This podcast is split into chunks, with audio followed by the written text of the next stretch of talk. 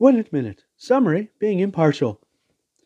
As regards divine wisdom, we've recently considered being reasonable, ready to heed divine guidance, and now not making partial distinctions, or not setting aside true justice, allowing partiality or favoritism to overrule the law.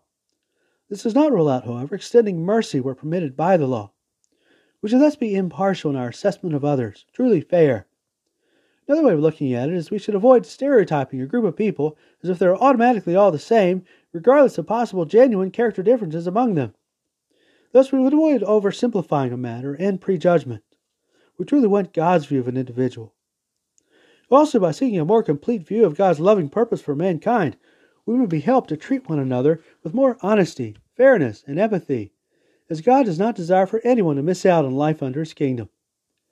God is not partial, but in every nation the man that reveres him and does what is right is acceptable to him. Reference 2, 734.